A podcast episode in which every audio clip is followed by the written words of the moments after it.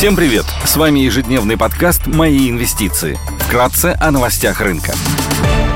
Глобальные рынки. Внешний фон смешанный. Фьючерсы на S&P 500 снижаются на процента, Евростокс растет на процента, японский Никей плюс процента, Шанхай Композит торгуется в небольшом плюсе, индекс технологических компаний Китая Хэнк Сэнк прибавляет процента. Баррель Бренд стоит 100 долларов, золото торгуется по 1756,5 долларов за унцию, доходность по десятилетним гособлигациям США на уровне 3,5%. 2%.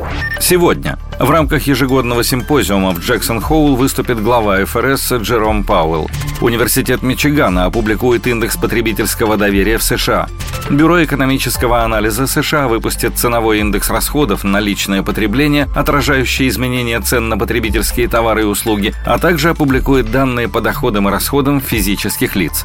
Выйдут данные по числу активных буровых установок от Baker Hughes.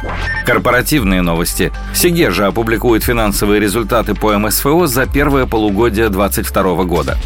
Идея дня – Сегодня на глобальном рынке акций мы хотели бы выделить одну из крупнейших в мире сетей ресторанов быстрого питания – Макдоналдс. Под брендом компании работают 40 тысяч ресторанов в более чем 118 странах мира.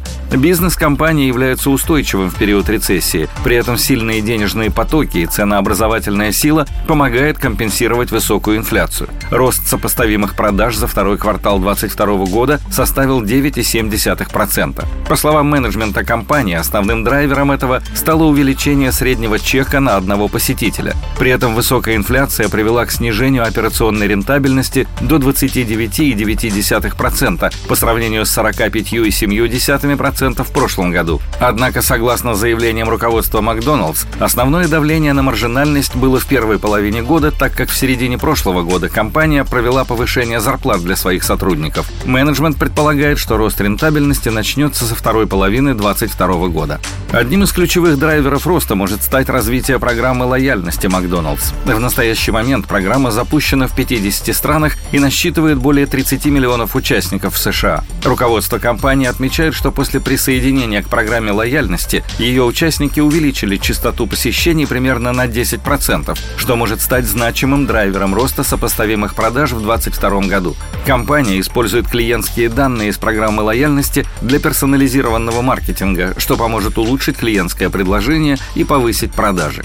Макдоналдс активно развивает цифровые продажи через мобильное приложение, киоски и онлайн-заказы. Согласно заявлениям финансового директора компании, во втором квартале 2022 года цифровые продажи в шести крупнейших регионах присутствия составили 6 миллиардов долларов или около трети от совокупных продаж ресторанов и франчайзи. Компания прогнозирует открытие 1800 новых точек в 2022 финансовом году, около 1300 из которых будут приходиться на международные рынки. При этом около 800 ресторанов будут открыты в Китае. Несмотря на более низкую производительность, эти рестораны должны привести к росту продаж на 3,5%, согласно оценке компании.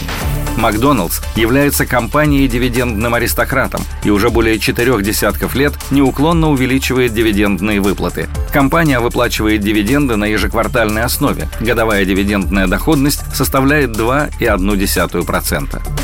Спасибо, что слушали нас. Напоминаем, что все вышесказанное не является индивидуальной инвестиционной рекомендацией.